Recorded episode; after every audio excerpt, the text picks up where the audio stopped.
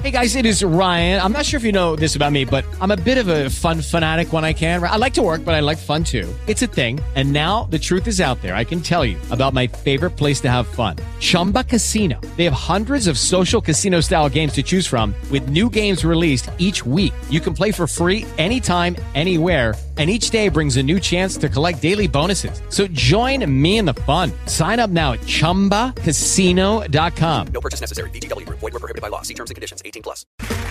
Okay, round two. Name something that's not boring. A laundry? Ooh, a book club. Computer solitaire, huh? Ah, oh, sorry. We were looking for Chumba Casino. That's right. ChumbaCasino.com has over 100 casino style games. Join today and play for free for your chance to redeem some serious prizes.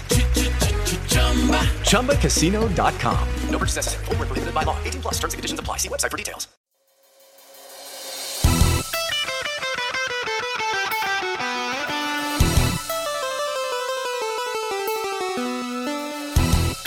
Welcome out to the prototype. I'm your host, Mike the Birdman God, right here on ThisWeekInGeek.net. But I'm not alone as we wrap up the summer of gaming. I am joined with Alex. And you have no idea how hard it was to not snap my fingers when I pointed to you. We're working on that on the show. Mr. Snappy Snappy, make the audio go crackle crackle. But I'm working on it. And I think I've gotten better in the last couple weeks. I mean, yeah. Working on it. You slap yourself. I don't have to hit you anymore. So yes, guys, we're here on the prototype. We didn't have an, an, episode during August simply because, well, we ran out of time, truthfully, and we were trying to do the summer of gaming. And as you guys know, we issued a challenge to each other at either late May or early June to play through a series of games. And uh, Alex had picked out the Dragon Age series for me, one to three. Yep and then that got changed to um, Deus Ex: Human Revolution and Mankind Divided. I think those are two separate games. And we'd also had tried um, other games. I challenged Alex to do what was it? Skyrim and the Shadowrun games. And the Shadowrun games. So I guess before we break into the main topic of the show, the main topic of today's show will not be the summer of gaming. We're actually going to talk about digital pres- preservation uh, and emulation because, as you guys know, in the last couple of weeks, a number of emulation sites have been shut down. The SNES Classic and the NES Classic are more available than ever, and Nintendo has just announced its new online service for $20 a year or 25 Canadian and that means it's easier to get some of these quote unquote classic games. But we're going to talk about some of the ones you usually can't get, and. Uh, etc. Et so uh, we're also going to have a review of Little Dragon Cafe. We're also going to have a little bit of a discussion towards the end of the show about a game Alex is reviewing or has reviewed, and I think that's SNK Heroines. I think. Yes, SNK. Uh, the, the new fighting game available on Switch. So yeah, we'll talk about that right at the end of the show. Okay, so summer of gaming for me. Alex challenged me to do the Dragon Age games made by BioWare and EA. Uh, many, many critical acclaims. You're going to the land of Thedas. You're supposed to stop the Blight. You're a Grey Warden. And then you go to the city of Frieden, I think it was. Was that right, Ferelden? Th- this explains everything that he knows about the game. Am I right or wrong? The second time, Ferelden. Ferelden, okay. All right, so I was going to call it Freeport. No, that's a D. No, that's a Pathfinder thing. Um, and then the last game, you're stopping. Fuck, I don't know. The the sky turned green and bad shit happened. Um, okay, I failed. You're no longer a gamer. I don't like it. You, you, I, you, I like the lore. You seem to only like one type of game now. What is the one type of game that I'm into? You uh, a, a stealth game with shooting. I did. Okay, allow me to explain what he talks, what he's talking about. So earlier, earlier last month, Ubisoft had announced via backwards compatibility some of its Splinter Cell titles were coming back. And one of my favorite games of last generation was Splinter Cell Blacklist, uh, where they introduced not Michael Ironside as Sam Fisher, um, and it was a great game. I thought it was really freaking fantastic. I want to say 2013 maybe, maybe a little bit before that, maybe 2011. I don't know. Um, but either way, it was an awesome game. I thought it was friggin' awesome, and I went back through it, and really perfected my solid snake skills and uh, had a great time just being this government agent on a mission Ignoring your duties. ignoring my duties, going eh, exercising the fifth freedom, which is to kill. Um, yeah, I didn't finish any of the Dragon Age games. Alex did walk me through. He was all buttered. I don't like this because it's not the game I want to play. It's not Mass Effect. Oh, That's the thing. The engine didn't feel like Mass Effect to me. well, it wasn't supposed to. How, how, how do you make a how do you make a shooting game with when it's a, about magic Magic is and, ranged. and sword and sorcery? You have the But the thing is, you, you have the Omni Blade in Mass like Effect you didn't get far enough into the game to get different weapons. That's true. I just I couldn't get into it. The storyline, I- the story and the world were very I, interesting. g- I to get me. the first one because you, you just are It was a somebody product of its time. like in 2008 when the first game came out. You maybe weren't the kind of person that would play those games. Yeah. Uh, the second game uh, had a better battle system, but you still weren't interested. You're just like I don't want to do that. So we skipped right to the third game, which That is the got best. my one. attention a little bit more. The third game is considered one of the best games of this generation, like, like bar none. Like like nobody, it's not even contested. and then, whoa! I can't wait to come swinging back at you th- with that one. Uh, you know, it, it works. There's not really any bugs. It has a fantastic story that, that leads you through. You have choices to make that are are dramatic and uh, and have far-reaching effects. And and then Mike's like, I'm gonna pout and, and give a sour face because I don't like it. I just found it boring. It's- truly but, did. But the funny thing was, it was almost. I honestly thought you weren't paying attention enough to even play it. No, I just it just it didn't Like grab me like Lord of the Rings did or Mass Effect did. I was expecting. See, when I went in, I thought it was going to be medieval Mass Effect. It is sort of. That's the that's the idea. That's the mechanics around the interviews, talking to people, making your choices of being good or evil, and and and choosing your faction. I liked the idea how at the end of the first game, you could choose to wed the one chick and you'd have that that that child. or you could choose somebody else to wed, or you could choose not to do that. You could choose to sacrifice. There's six or seven different endings, Yeah, see, I thought that was neat. I thought that and that neat. carries forward into, into what the storylines of the next games. Um, I, I thought some of the character I liked that Bard or Vard or Varus whatever his name Yeah. was. I thought he was kind of a neat. I like the storyline for the second game because you made me watch a video and I'm thinking, all right, maybe this game has got a bad rap in terms in terms of its critical reception. Because I know The- a bunch of people didn't like the, it. the, the reception was that it was too short because the first game was 100 hours and it went down to like 25 or 30. I don't know. There's just something about the Dragon Age games that didn't grab me. Now that being said, I do want to finish the third game because I have Yeah. all the DLC You, you it. don't really have had to have played the first two because it explains everything you need. It sets up the world. yeah. So the third game, I really do think you would like it, like because you're you've played other titles recently that have, if not similar, uh, the it's not just the battle system, just the way it's presented, the story's presented. If you like the Spider-Man game, there's really no reason you shouldn't like this. If I you don't know if you like if you like games that, that have dialogue trees, choices, uh, loot, like I, you're you should like this. Like it, it, it, it doesn't make sense to me. But then again, at the same time, if I want that experience, people are telling me I should go check out The Witcher 3 Wild Hunt. and The Witcher Three, the only problem is combat is is not fun for me. A lot of people like combat in that. yeah. It's a lot of dodging, parrying, changing your swords. It's it's a lot of In the moment. in the moment and also slow moving. This moves very quickly. You just hold down your trigger and you can jump around and do stuff. See, that bothered me. I didn't like that. And I can't really put my is- finger which is on funny why. because it's similar, and as you get farther in the game, you have to do more button combinations, parrying, dodging, very similar to the Spider-Man game that you love so much right now. yeah, I don't know. It's just. I honestly think you, during the period that you were supposed to be playing these games, you were in just a funk where you only were going to be satisfied by one type of game, yeah. and, and it might change down the line. Yeah, because I kind of wondered well, when I was playing Splinter Cell Blacklist, I kind of thought about going back through uh, Metal Gear Solid 5 The Phantom yeah, Pain. you're on a stealth kick, and then we Or said, Hitman. We said, okay, we'll switch this. We'll, we'll we'll switch it over to Deus Ex because it's got the shooting aspect of a game that you like. It's got, got the cyberpunk. RPG, it's cyberpunk, and then it has the RPG aspect, and you're still like, meh. You know, the thing that bothered me about that, and it's it it's a shooter thing. is that left trigger put you into cover. It didn't aim down sights. I had to click right analog to aim down sights, and that just didn't come naturally. You- I you- come from a Call of Duty. You can change uh, the the control scheme. really, you didn't tell me that. I watched you and I'm like, what are you doing? Well, you didn't get past the first level.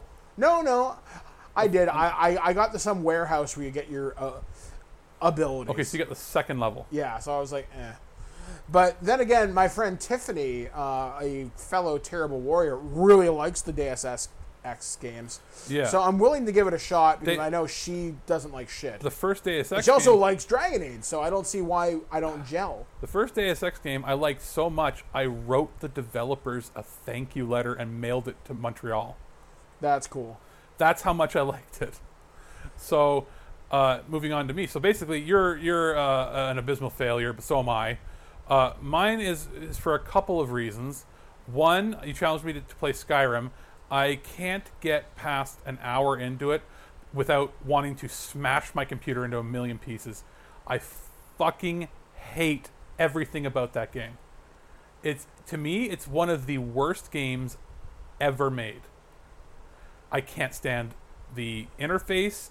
I can't stand the combat. I can't stand the aimlessness of it, where it, it doesn't lead you anywhere. I don't like games that are so open that you just don't have any direction. I also don't like the graphics. I don't like.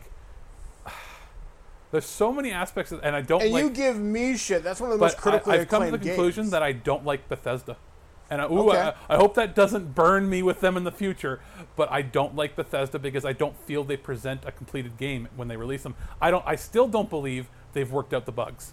And, and Oh no, there are still Skyrim bugs. In fact, there are pat there I- are things you can download via Creation. I don't Club know how you, in this day and age they can release games that aren't done. because Creation Club, for one. Um, well, the, the, I mean, even without they're not done. They they don't finish games. They just release them. So I think I have an ethical problem with how they develop games and release them. I, I also have a problem with they seem to be hell bent on let's make a giant world but not give you a cohesive story.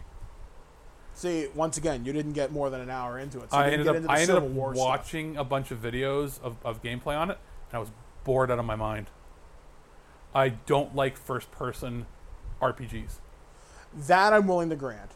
Uh, if if I had been had the option to always be in a third person over the shoulder perspective, I might have had a better time with it. I will admit, combat in that game is maybe a little weak. It felt janky, very like it, it, it doesn't the swords it doesn't didn't have enough weight behind and it. doesn't move the way I would think it would move. The Witcher is better at that, and other games that do have first person modes feel like you're swinging a sword. This just felt like it felt like Doom, like back in the day, where it's just like you're just your hands are right in front of you. Mm-hmm. So I think it's that it's, it's not as immersive as I would want for a game that's supposed to be immersive. Uh, and I just I, I thought the lore in that world was phenomenal. though. I just I found the game to be very bland, like color scheme wise. Uh, well, if you only got an hour into it, I don't see where you possibly could have gone. no, I'm, I'm after watching videos of it too. Okay. I just found it. I looked at it and I went, "This is something that's done a million times better with Dragon Age and other titles, as far as uh, building a world and making you care, making you important to the center of that world, and having a cohesive story." I don't know. I, I, I, guess I won't find out for quite some time. I'm really disappointed you didn't like Skyrim because it's a Like, game I wasted thousands of hours on. it's it's one of those things where I see it and I go, I have absolutely no idea how anybody could like it. Like I actually don't understand how people can like it at all. So. For me, it was the story and the lore. The lore drew me in. Basically, it felt like I was really playing D and D. Like the depth, the books you could find, the little bits of conversation you'd hear. It felt like a lived-in which world. is which is all in Dragon Age and done significantly better with better voice acting, better oh, visuals, that that I'll be- better the voice acting, better visuals, better sound direction. I I but not I like I like having an open enough world that I can go off the beaten path and discover new things. But I also like I I like the ability to fuck yourself in Skyrim. You uh, kill an important NPC, they're dead. that's what I don't like. I think that's fucking great. I, I- I look at it and I go, okay, that That's real world That should be in a mode, like a diff, a certain mode, like a hardcore, whatever mode. but I I believe that I'm not buying a game to uh, meander about for 300 hours walking around. I'm buying a game to get a story and experience. But you have to find the story. That's the problem. That's lazy storytelling. I don't think so. Like once again, you Hello, it is Ryan, and I was on a flight the other day playing one of my favorite social spin slot games on chumbacasino.com. I looked over the person sitting next to me, and you know what they were doing? They were also playing Chumba Casino. Coincidence? I think not. Everybody's loving having fun with it. Chumba Casino is home to hundreds of casino style games that you can play for free anytime, anywhere, even at 30,000 feet. So sign up now at chumbacasino.com to claim your free welcome bonus. That's chumbacasino.com and live the Chumba life. No purchase necessary. VGW Group. Void were prohibited by law. See terms and conditions. 18 plus. you do- you only got two hours in, so you didn't That's- follow the path from the Civil War, which led leads into the path of the of the Dragonborn and getting basically the story of Alduin and whatnot and what you have to accomplish. It, it's Okay. It's so I, I I've come to the conclusion that like it's just It's a Bethesda thing. it, it can die in a fire. I'm also offended at how many different releases I'm saying in quotes that they've done to improve the game have come out. Like and all the patches, is that what you the, mean? patches, uh, the VR version, the PS4 you got to buy separately. The PS4 enhanced version, the there's two or three versions of it for the PC. Uh, it comes out on every platform imaginable for years and years and years. They milk a game that's not complete and not fixed yet. So that's what I don't get. I don't. I have a problem with them suckering people out of money for it. So that's, right. that's a personal opinion on that game. Uh, it's not. What about Shadowrun? Shadowrun, uh, I did start playing. The problem is that's not an issue. I liked it. That's not an issue of me not wanting to beat it. Uh, that's an issue of me literally having 20 to 30 games on the go for review for companies. Yeah. So I just don't physically have the time to play it for fun. And when we did this challenge was when we were getting maybe generally one game a month for review. Yeah, each, things start- things really two, picked up this summer. And and we've got I've got like seven on the go right now. I've got like four things on the go right now. So it's it's and there's stuff in the bag that's got to be recorded. So it's it's literally you know we're reviewing content for media and uh, press purposes. I don't have time really for fun games at the moment. And that's really But- unfortunate because Yeah, I think Shadowrun playing those games is going to be the perfect primer for uh, Terrible Warriors Cambridge Chronicles Season 2. what I do like is that that game will run on a computer that's like 12 years old. yeah, because it's optimized pretty much for any rig you can possibly ha- have. yeah, I'm. I'm able to play it on max settings on my my laptop that d- has integrated graphics. Yeah, I'm probably going to download it uh, to my laptop and just screw around with it just to get ideas for new Shadowrun uh, campaign. So once again, I'm really sad you didn't uh, get a chance to dig into Yeah, and, and I'm, I'm not like I'm not exaggerating. I'm not saying when I hate it, I hate it because it's just gonna sound good on the podcast. I fucking hate that game. Uh, that, like with a seething, seething passion. I would throw tomatoes at the creators. that makes me really sad because it was one of the games that uh, it made me appreciate fantasy again. And I, I, I'm also one of those guys. I get, I'm, I normally don't do this, but I get pissed off at the fanboy culture around it. How they, they it's like they worship them, want to suck Bethesda's dick all day over it. And it's like, how, how no, no, no. It, this is wrong on so many levels. Okay, I got, I, I got to stop, or I'm just gonna get more and more mad. It's it, it's kind of funny how both the games we challenged each other were fantasy. I'm not a swords and sorcery guy, and I thought I would love Dragon Age. Maybe that's why you like uh, Beth- Bethesda's Skyrim because it's not a good sword and sorcery game.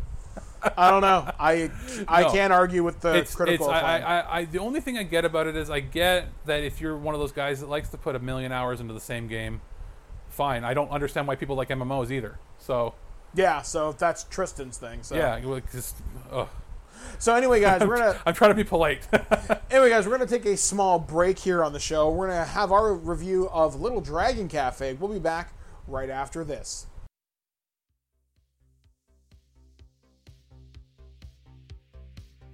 Little Dragons Cafe is an interesting title brought to us by Aksys Games. It's sort of a hybrid between Harvest Moon uh, and like a Tamagotchi monster raising uh, aspect, as well as uh, a little RPG simulation, uh, and then at the same time, also a cafe simulator. So that sounds like a lot. What it is is you are constantly gathering uh, different ingredients uh, from the field around your cafe and using them to bake uh, and and cook brand new items and new dishes every couple days or so to create uh, more complex items that you can then feed to your patrons. All the while under the guise of you're slowly raising this dragon from a hatchling into being this full-sized, you know, monstrous dragon that is somehow going to help you uh, get your mother out of a coma. Why is she in a coma? Well, it's because she's apparently half dragon herself, and the blood of the dragon and the human in her isn't mixing correctly. It's out of sync. so take that with a grain of salt. The story is wacky and out there. You encounter uh, werewolves and, and thieves and uh, mages and, and just all or- sorts of weird, funny characters that come in that you're supposed to end up creating, you know, foods for. The idea behind the game is pretty interesting in that it's a very upbeat game. Everybody seems to come to you with their own problems, you know, whether it be loneliness or they ran away from home in one case. And over the course of a few days or so of cooking for them, you'll end up making them a dish that helps them along their journey and they end up becoming a better person because of it. It's about 25 hours or so to complete the game, depending on how fast you run through it. There's a, as you go on, you eventually unlock new ways of traversing the land around you that makes things move a lot quicker. So it depends on if you want to just explore everything or if you want to just blaze through the story. But I would say about 25 hours is about the sweet spot, I'd say. Now, this game is kind of dated looking in the graphics, like it's something you would have seen. Uh, I think you could have probably seen this in like the GameCube era.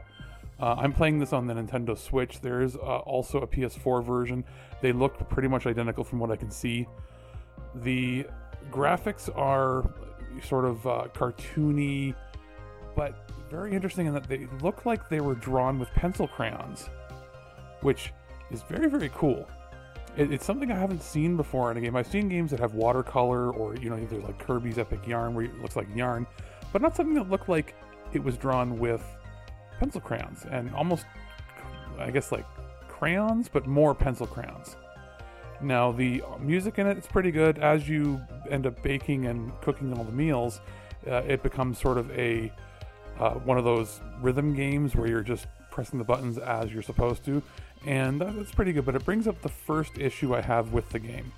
There is a frame rate drop when you're playing these mini games, as well as just moving around. Sometimes you'll see things you know jut into place like it just loads in the background quickly and it throws the frame rate down to a crawl like we're talking five frames a second for maybe two seconds and then it goes back up to normal but it always feels a little jittery. It's something that you would have figured would have been probably edited out and, and uh, patched out first day but it doesn't seem to be that there hasn't been an update to it to fix it. It is something that should be able to probably be fixed fairly soon because this isn't even on a disk. There shouldn't be any jittery issues if it's loading directly from a solid state, uh, you know, memory card. Now, the other issue I have with the game is there is a lot of loading screens. We're talking you go into a door, loading screen. You leave, loading screen. Anything you do in this game seems to bring up a loading screen, which is surprising because there shouldn't be any loading screens when it's reading directly from memory. This is there's no moving parts in the Nintendo Switch. It should just be able to read it and move, especially since this isn't a very taxing game graphically. So, that out of the way, those are really the only two gripes I have about it. They don't really take away from the main enjoyment of the game.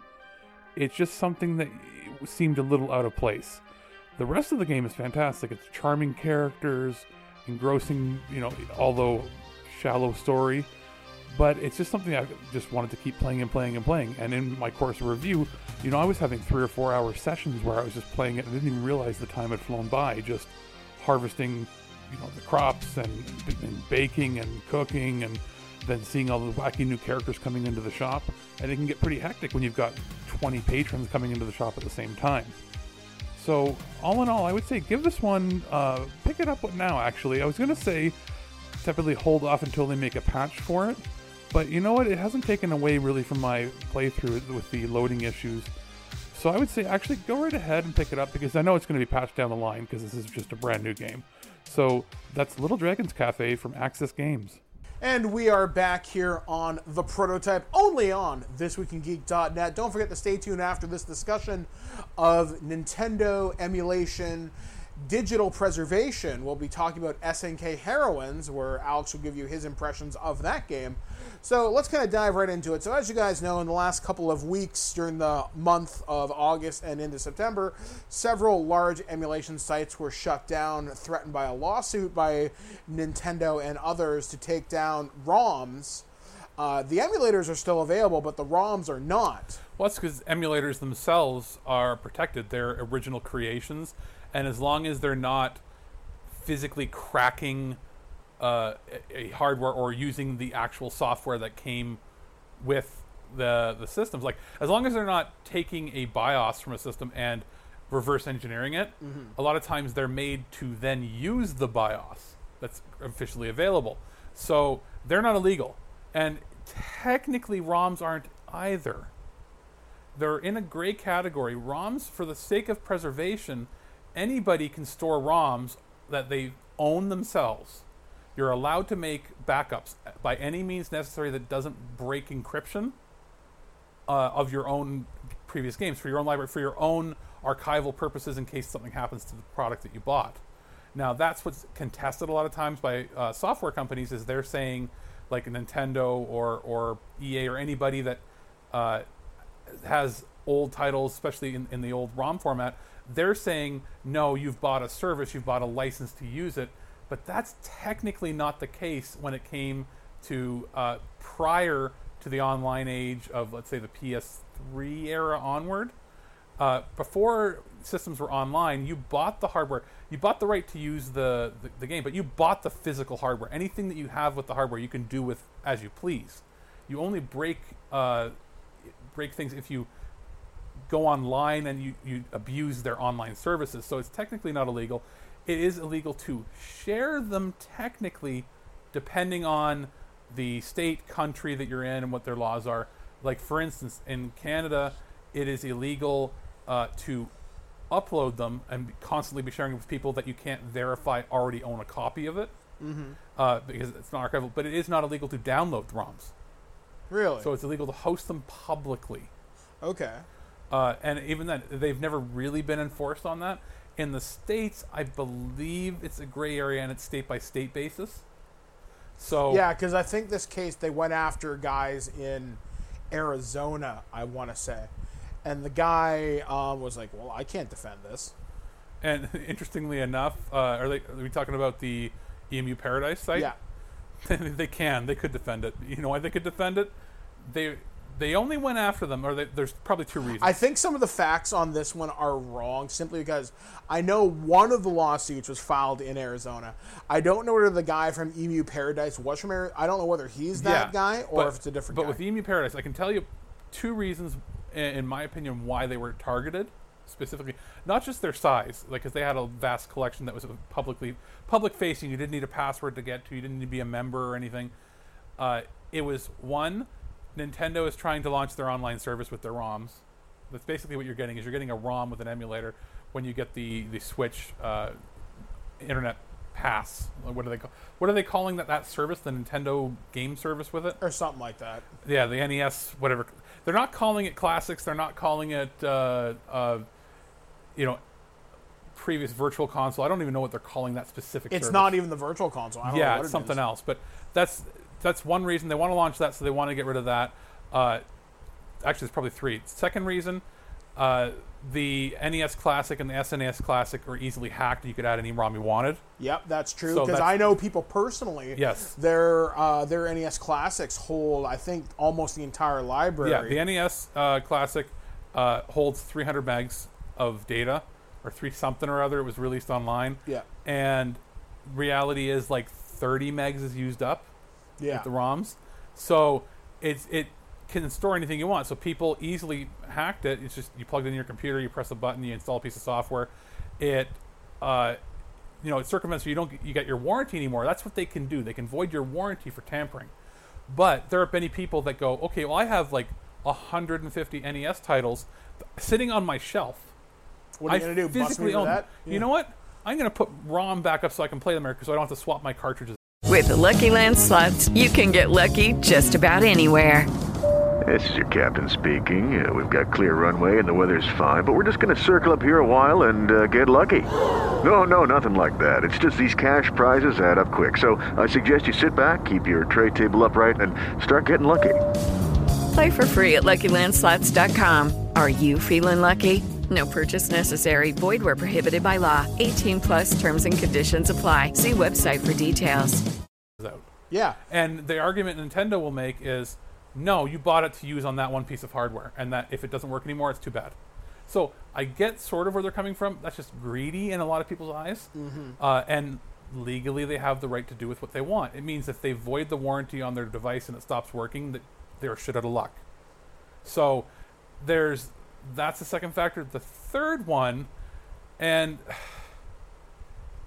it's they say it's because they're losing money on it and all this. No, what they went after Emu Paradise and other sites like that for is The advertising? the advertising on the site. They didn't make money selling the ROMs, which is traditionally why they, a lot of these sites didn't get shut down, is they weren't making money off of it. But Emu Paradise and a few of the others were making easily because they were getting unique hundred hundreds of thousands of hits per month. They were easily making multiple millions of dollars a year in advertising. Every click made an ad pop up. Every every download there- there's like seven or eight ads on every page. Like they were easily worth. They say they're worth nothing. They're liars. They're Yeah. easily worth five to ten to fifteen million dollars. They could fight it. Nintendo could fight forever, but they'd rather just shut up, not want to argue that, that, that because if they go to court, then they have to argue. They, they might lose the money they earned through it. Yeah. So they would rather just comply, shut down, take their money, and leave and live a happy life. Now, my big thing is I don't have a problem with ROMs for the most part. Now, I'm a big believer in digital pres- pre- preservation, and with Nintendo recently launching their online service, clearly Nintendo owns the copyright to all these to, to this entire library. Correct? Yes. Uh, So- well, unless they were ones that were published by second and third party developers. But would they not own something of, from No. that? Nothing. They have to pay them.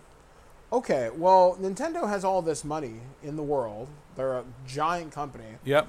I'd like to know why they don't just. Their library is something like 700 games, not all of them good. In fact, a lot of them terrible. Curate 200 really, really good ones. They do it like Netflix. Curate your best 200 games, pay those companies however much they want, and launch your online service like that. This way, the games are preserved. They're on a server somewhere, at least, Yep. and you can play them on, on your console. I think that'd be really great. I actually get the feeling that you they haven't they said it they were very coy about how the service works. Mm-hmm. I think you don't even download it. I think you have to be connected online to play. Oh, absolutely. I assure you of that. And the reason they're going NES with that is that means that it can Less load lag? It's because the the whole games are like 500 kilobytes, Yeah. so You- they can load you- directly into memory. Yeah, you might see the odd game that's maybe a couple of megs, but not likely. As I So- think the NES was at max, what, four megs? Four megabit, which meant it was 512 kilobytes. Okay. So the like Final Fantasy three that we didn't even get here is that big. Mario is like eight or sixteen kilobytes. Like we're talking so small that you could fit it on in a a text message. on, you? on on your memory card on your Switch. yeah. You could fit it several billion times. Wow. That's how small it is. So there's no reason why they couldn't just download it to your system and then have a check online to. But no, but they're probably going to make it an online service directly streaming it. Now, That's annoying. it is, and and they refuse to add a trophy system. They refuse. There's a lot of things they're not doing, and it's because Nintendo doesn't know online, and they probably never will. They don't care. They really they're doing this out of necessity. They have to catch up now. Now, one of the things I'd like to know, we talked about this on the earlier uh, Twig podcast you heard uh, earlier in the week. We talked about how no one gives a rat's ass about NES anymore. I'd like to know why they're not offering their library out to the Super Nintendo, the N64, etc., etc. Clearly, Money. the Switch. They see handle it. dollar signs. They'll milk it. Everything. They're they're as bad as Capcom and as EA. They will milk it as much as they can. That makes me so sad because they have such a huge library. People Yeah. want it. Just give it to us. Why have we still not received uh, Mother Three, like the Earthbound sequel? I have a feeling that's someone holding a personal grudge somewhere. They, they say that there's musical issues with like some of the rights because it's Then too close to change things. it. Hire a different composer. Because you know what, it, it'll sell. Yeah. But they don't care. Sometimes they Nintendo has been, and I love Nintendo, but they've been very petty in the past. If somebody is slighted or they think they've been slighted in a certain way, they will bury a developer. They will bury a programmer. Uh, they're known and, and same for some of the same tactics that Konami has done, where with Hideo Kojima. not with him, with some of the other people, where if you do something to piss them off, they won't fire you because that means that you're comp- you'll go to a competition. They will make you a janitor. You'll stay within the company. They'll say, "Okay, you're demoted to this," and it's against face to quit in most of those companies, unless you're so high. Kojima was so big he could leave and make his own company. Oh yeah, Uh, but any mid-level person who has an idea to make a game, they might say, even they might even make it in their spare time. They might have had like, look, here's a sequel to F-Zero I've got it like seventy-five percent done. They go, we didn't approve of it. We're never releasing it now because you went behind our back.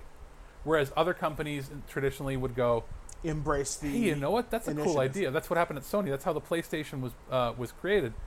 Uh, it was originally a guy that worked for them, an engineer, went and made a CD device and made a deal with Nintendo behind the backs of the CEO of the company.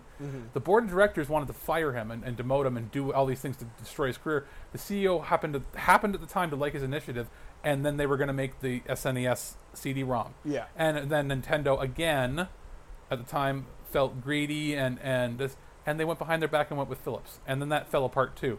Nintendo has been abysmal at new technology. It's just been a fluke that the the Wii worked, and because they viewed it as a toy, and that the Switch worked. It's honestly a fluke because they they've never been at the forefront of technological advancement. Well, what about the 3DS, for example? It's it's not it's a gimmick. It's a, it's a toy gimmick. Look, at they've abandoned it entirely. That, Yeah, okay, yeah, fair enough. So they they they do gimmicks to get you hooked, and then they just a lot of times they hit and they work. They're they're seen as a so- they think of themselves as a software company that happens to make hardware, whereas everybody else in the gaming industry that that makes consoles believes that they are a hardware company making software on the side. Software is where they get the money in the back end, but their bread and butter is the hardware. So they, there's very different philosophies, and Nintendo has always been. You ask any fan, they they'll say they don't do online well. So this, we won't get a good online service from them un, until later this generation or maybe the next generation. Now, when it comes down to digital preservation, there's one company that I think does this tremendously well Xbox. Yeah, And they do it via backwards compatibility. Now, they haven't released all the titles that were available on Xbox Live Arcade, mostly due to licensing issues yeah, and stuff like that. But the Xbox survives on backwards compatibility. For example, as I talked about in the beginning of this episode, Splinter Cell Blacklist. I never thought I I thought I'd have to haul out my old 360 for that. Now I can't play the X Men or the Simpsons arcade game or Scott Pilgrim versus the World because those are online only games, or sorry, those are digital download. But I can if they ever choose to release it. Whereas Sony's backwards compatibility is streaming via PS Now. yeah, and that uh, don't be surprised if that goes away. They're trying to do a push on it. Nobody's getting it. Uh, they I, they I don't know anybody who does. Well, they nerfed the online. People don't realize that the PS3's uh, cell system, the, the CPU system they had in it, yeah, is technically more powerful than what's in the PS4 Pro. really. The CPU, it's the GPU that's not. It's just it's a very complex CPU to program for. So they're bottlenecked by the fact that they had like 256 or 512 megs of RAM for the entire system. So there's like at that point 16 times the amount of RAM in the PS4 and the, in the Pro. Uh, and the GPU, the graphics processor, is way better in the PS4 and the, and the 4 Pro. But the, the the PS3 the CPU was so good that the emulation that was done for, especially the, the software for the PS1, uh, it was all done in software. Like it wasn't, you know, it wasn't offloaded to the GPU, and it wasn't like they they had to code a lot. It was basically running an emulator, and it ran at full speed, if not better. Now they nerfed it when they went to the PS4. Not, I don't think, because it couldn't run it, but there'd be more effort involved in having to make it work. So that's why we have these PS2 games that they release every three or four months at, at a fifteen or twenty dollar price point. Yeah, which kind of pisses me off because Yeah. we, we know the system can do it. Yeah, like there's no reason why they couldn't just have the PS1 support still. I want to know why PS4 does not have older PSN games that don't run that are purely emulation or purely Yeah, like the, the, the classics basically Yeah. is one uh, because once the PS3 servers go offline, you're done with that. Which sucks because I have games like Marvel vs. Capcom, Darkstalkers Resurrection, the Simpsons game I mentioned, the X Yeah, Men game. the first couple Wild Arms games, a lot of cool RPGs that are expensive as hell to get physically now. yeah, and just it bothers me because it seems like I said, Xbox at least offers you backwards compatibility. Sony doesn't want to. They keep pushing this online service that nobody wants. But online preservation, the free games you get from Games with Gold or the PS Plus service, you know, they're they're good forever as long as Except PlayStation, if you lose your subscription, they're gone. no in that Double check that. as soon as you resubscribe. I was gone. yeah, I was gone for two years. You're, you're back, yeah. and your cloud saves are there forever, forever as long as the server's up. That's one big stickler that Nintendo's going to have problems with is they're not going to keep your saves forever. That's stupid. So Because how much space does that realistically take up? nothing, but they don't know how to handle online. They don't know that service. They're not. They didn't do enough research and or care to do enough to really compete. So, it it is cheaper than like you know you're paying eighty bucks for uh, Xbox Live. Xbox. Live or PS Plus, and you're paying twenty five for the Nintendo service. But I would have rather paid seventy bucks for Nintendo if it meant way better service. Yeah, I would pay more for Nintendo if it meant I got to keep certain games Yeah. or get something classic. I don't know. I mean, that's the thing. Nintendo's service to me, in a sense, has value because it is so cheap. But you don't get anything, That- unlike yeah. PSN or Xbox. that Live. online service, what it should let you do is it should let you plug a, a USB hard drive into your, your dock, and when you have it docked, it should let you install games to that drive that only work with your system. Like we're talking, it can have DRM and everything on it, but the internal storage, I've got a 200 gig in mine, and that was $110 when I bought it. So, like for that kind of money, I could get myself a two terabyte or three terabyte drive that plugs in, which the PS, the PS4 and the Xbox allow you to play games off of an external drive. So there, you could have your whole archive of your games all in one spot. Yeah, because that's what I used to do with my Wii U. Is I had all my big games were on an external drive. And the fact that they don't allow that, and I know they're like, well, how would it work if you have it unplugged? It just all it has to do is you have a, a folder that X's out and says you can't access this title until you plug it back into the dock. Yeah. Like that's fine. Like or I should have an option: move to internal storage. So like, there's a lot of things that they can improve on, and they probably will for the sake of you Money. know, money. but yeah, like they, as far as archival things go, I don't think physical media is going anywhere right now because there'd be such an uproar. And it's funny, I'm moving away from physical media. I'm going almost exclusively digital. I, and there's a case right now. there. There was a incident, sorry, rather, where a guy bought a bunch of movies on iTunes, and iTunes is like, well, it's not available anymore, so here's a rental on us. But I paid ten dollars. Yeah, and they're like, no, care." you paid for the right to to own it, to view it. You don't own it. You own. Sorry, they worded it as he owned the lease to use it, which basically means a rental that lasts three or four years, Yeah.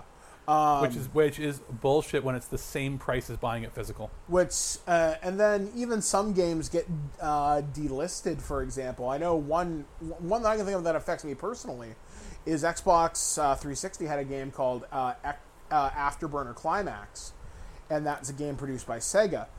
You, ca I don't even think you could download that game. It's the anymore. same as I have the PT demo. Yep, I used to have that, and then my hard drive crashed, and now I can never get it back.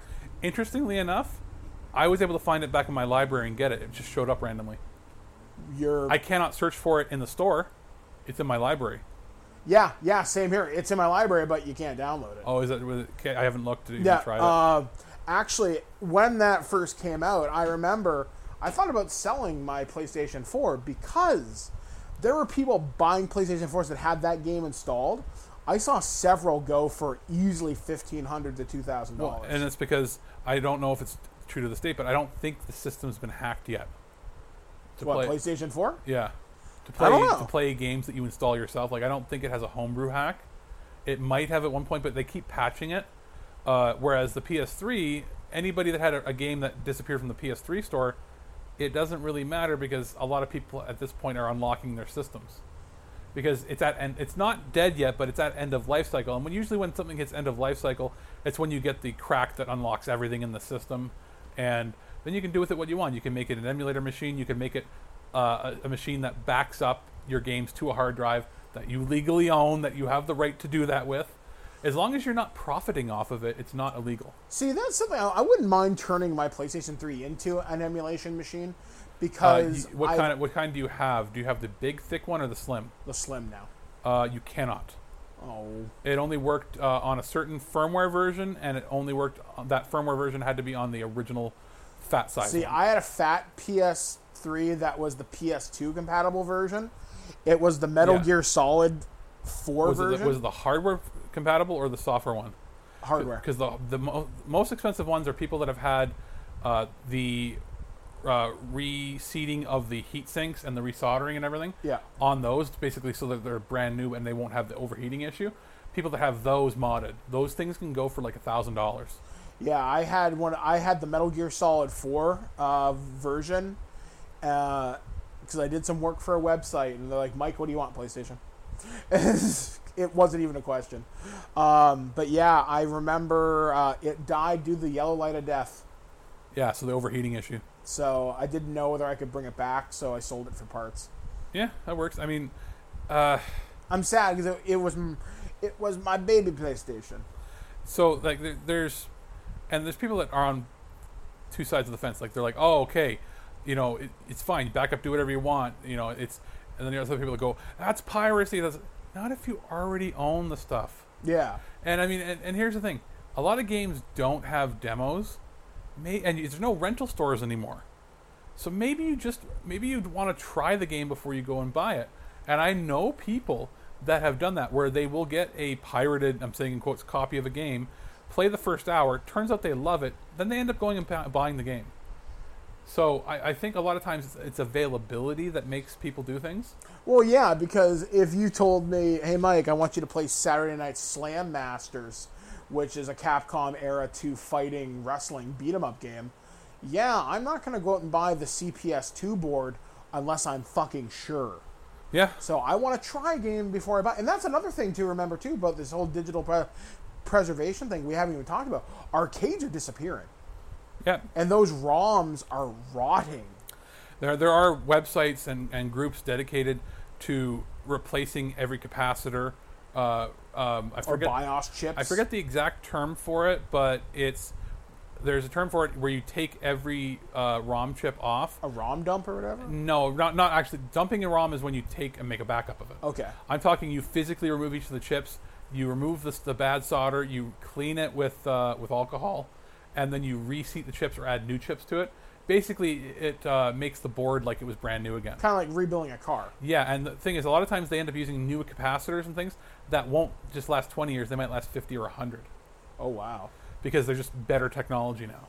Because there's certain arcade games. I know when I had when I bought my first arcade machine about ten years ago, I had um, I guess it was a pirate board, or sorry, no, my first arcade game I ever bought was a legit copy of Marvel vs. Capcom's or X Men vs. Street Fighter, either way, and mine had a suicide battery, which means if I didn't replace it, the ROM was locked out and it was only up until the last couple of years that that the the coating was broken on it, I think.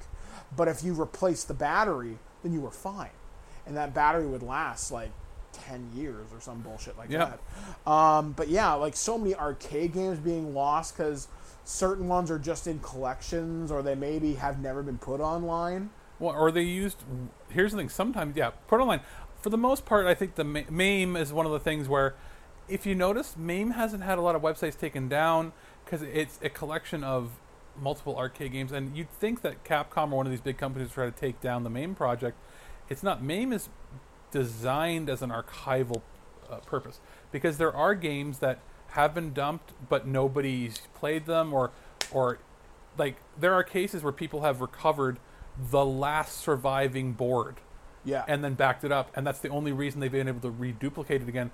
It's sometimes this happens where uh, the developer the creator of the game has lost their either their code for it or they've lost the hardware. They might have even lost the specs on how to reproduce it and then they end up finding out that somebody found a copy dumped it did a, did a new technical manual on how to repair it and they end up using the fan created version Yeah, like I can't imagine digital preservation losing arcade games because we can't because there were so many produced in the 80s and, it's, 70s. it's not even digital like you can expand it even to pinball yeah, pinball has, has been on the decline but now there's a there's stern and i think uh, Bally. Bally and Gottlieb maybe. There's a few companies still making them, uh, and then some of them are really good. It's just they're not maintaining, even getting parts for a lot of the old ones. Some of them are common parts, but there are communities out there that go and restore.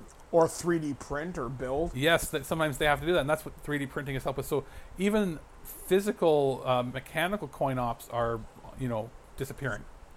Yeah, so digital preservation at the end of the day is ultimately really important. Hopefully, these companies will see the value if you if you provide it to us, we will come. Here's the thing: if you make it available and you make it reasonable, people will do it. Yeah, absolutely. If It- you told me I could download any game I wanted from the Xbox library or any game I wanted from the Super Nintendo library and I'd have to pay a little bit extra a month, okay. Yeah, but if Nintendo was like, we, we'll give you every Nintendo game uh, that we ever made, like 400 or whatever it is, or 700. I don't even know how many there are. 700 and something. 700 yeah. something. But they'll go, okay, it's $700 a year. No. If they can't do it. Like, But if you told me it was say 50 bucks? if, you, if it was the entire library for $100 a year, yeah. I think people would do it. Yeah. Despite, you know, some questionable quality. But that's pretty much going to do it for our discussion of uh, digital preservation, emulation, and whatnot. We're going to talk about Alex's uh, new review he's doing on the Nintendo Switch. That's going to be SNK Heroines. Now, this is something I'm interested in the concept. So, pitch me, give me your review. Fire away. Fire away with the review. Yeah. Uh, I'll start with saying I like it, But, but uh, if you're like me, I like uh, fighting games on a not casual level. I would say an intermediate, fun with the family player. I'm not a competitive player like you are. you're, yeah, you're not playing Street Fighter. No, I'm not buying the. You know, I have an NES Advantage, but that doesn't count. uh, I'm not buying the boards and all that sort of stuff to to play. You know, arcade perfect controls. Yeah. But there's been sort of a, a lack of fighting games that aren't Street Fighter. Yeah, or Street Fighter or Mortal Kombat. Yeah, and there, there's some there's some Neo Geo arcade ones uh, that, that are available to download, but they're few and far between. As far as new fighting games, there's not a whole lot on the system. Yeah, there are, there aren't very many new IPs out there. Yeah, as of yet, for sure. So, right, SNK is uh, celebrating an anniversary, a pretty big one actually. 40th, I want to say. Yeah, uh, and they're putting out and, and actually, I believe, come out now, the SNK Heroines Tag Team Frenzy. What is that? It is a fighting game starring different SNK characters, but all the female characters, and they're all fighting. There's a generic storyline of some guy trying to manipulate them and all to fight for his whim and blah blah blah. It's sort of goofy uh, Japanese fanboy uh, wackiness, the standard stuff you you come to expect in most Japanese Weird fighting, anime? weird anime fighting games. Uh, the one thing that they did add is uh, they had to add Terry from uh, the King of Fighters series. Yeah. But they made he's now a girl. Yeah, I saw that, and I was like, okay, that's weird, but okay, it's a cool character design. Yeah, and like there's like shirts that say like Fatal Cutie on it, and it's it, it's actually pretty funny. All the moves are the same. Now this game is not your traditional fighter where you have a million combinations that you do, like you know down to back, hold this, plus forward. No, it's more simplified. It's more like Pokemon, uh, like or, or like Smash Brothers. Okay. you press like back and a button, or forward and a button, or down and a button, or you press back and a button, and then while they're in the air, you can juggle them by pressing another button. Okay. So it's a very streamlined fighting game. So you don't anybody can pick up and play it, but to master it, there's a little bit of depth. Kind of like how Smash has a lot of depth. Very similar, not as as in depth as, as that, as technical as that. It from I'll be honest, from the trailer I saw for it before I received the review copy, I thought it was a little jerky looking, but it turns out that was just the encode of the actual trailer. Okay. It's actually very smooth. Uh, it's very pretty. It has uh, cool special effects, and and the characters have a nice flow. There is boob physics in it because you know that's the thing that they have in all Yep. these games. There's got to be jiggle physics somewhere. Uh, but that being said, it's not gratuitous and it, it suits the style. It's your standard cartoony King of Fighters look, uh, with a little more of a 3D sparkly uh, accent to it, if that makes any sense. Yeah. Uh, you get to play two on two fighters. So one is your support, and as you're beating up the enemy, you can swap back to your support character whenever you want. And in doing so, if you've built up your meter a certain length, you can press a button combination that will do the finisher move. And if a person on the other side isn't charged up to a certain point, there's a few conditions that can be met. You'll hit them, and it'll finish them off and kill them. And you know they'll fly off the screen, and then in, almost like Street Fighter style, like ooh ah ooh ah that sort of thing. You know what I'm talking about there. I do. so here's my question to you as Yeah. your final verdict on this. I'm a pretty, I'm a competitive fighter. Yes. Am I going to dig this? I think you'll dig it. It is the game you bring out for parties. It, it's not because anybody can play it. This is a game that you know your mom can play, your dad can play, your kids can play, your your wife, your your brother, anybody. Do you see a tournament scene coming up around this? I see this. No, I see this being the game that at the tournaments or at, at a con they throw up for anybody that just wants casual play and fun. So filthy casual. Okay. yes, have a few drinks and you're gonna have a lot of fun partying around with your buddies. I like it. So, So, yeah, I would say, and there is parts you can unlock extra costumes. There is that sort of thing. Uh, there's a progression. There's a story mode. The standard stuff you come to expect. It's pretty straightforward. I would recommend it if you're a fighting fan. If you're not a fighting fan, you you don't want to get it anyway. Yeah. But I would say if you're a fighting fan, or if you just like games that you want to play at parties with your buddies, okay. it's definitely worth it. All right. So that's Alex's review of SNK Tag Team Heroes. Uh, SNK Heroines Tag Team Frenzy. Tag Team Frenzy. I kind of got the name. But Anyway. Uh, so, anyway, hopefully you've had a fun time enjoying listening to the prototype for this month of September. We will be back next month as we talk about Broketober. Some of the games we'll be playing will be Assassin's Creed Odyssey. Odyssey, uh, WWE 2K19, Red Dead Redemption 2, Call of Duty Black Ops 4. Uh, is there anything else I missed? Starlink. Starlink, Valkyria Chronicles. There is a bunch. Oh my God, your A wallet's gonna hate you. bunch Hate you games. so much. So Uh, anyway, Mega guys, Man, you said that right? yes, Mega Man 11 is going to be coming out. So make sure you're getting in touch with us at feedback at thisweekingeek.net. Definitely want to hear from you. We do enjoy interacting with you on Twitter and Facebook. So that's at This Week in Geek on Twitter, uh, This Week in Geek on Facebook. Make sure you're tagging the right one of us. There are two of us on there. We're the round that's we're the one that has been around the longest, and we're cooler than those guys. We're number one. yeah, we're, we're number one. We're number one. You don't like it?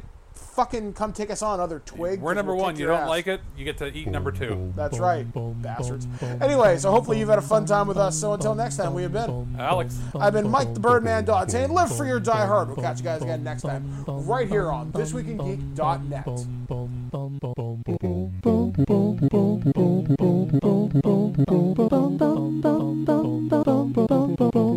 bum bum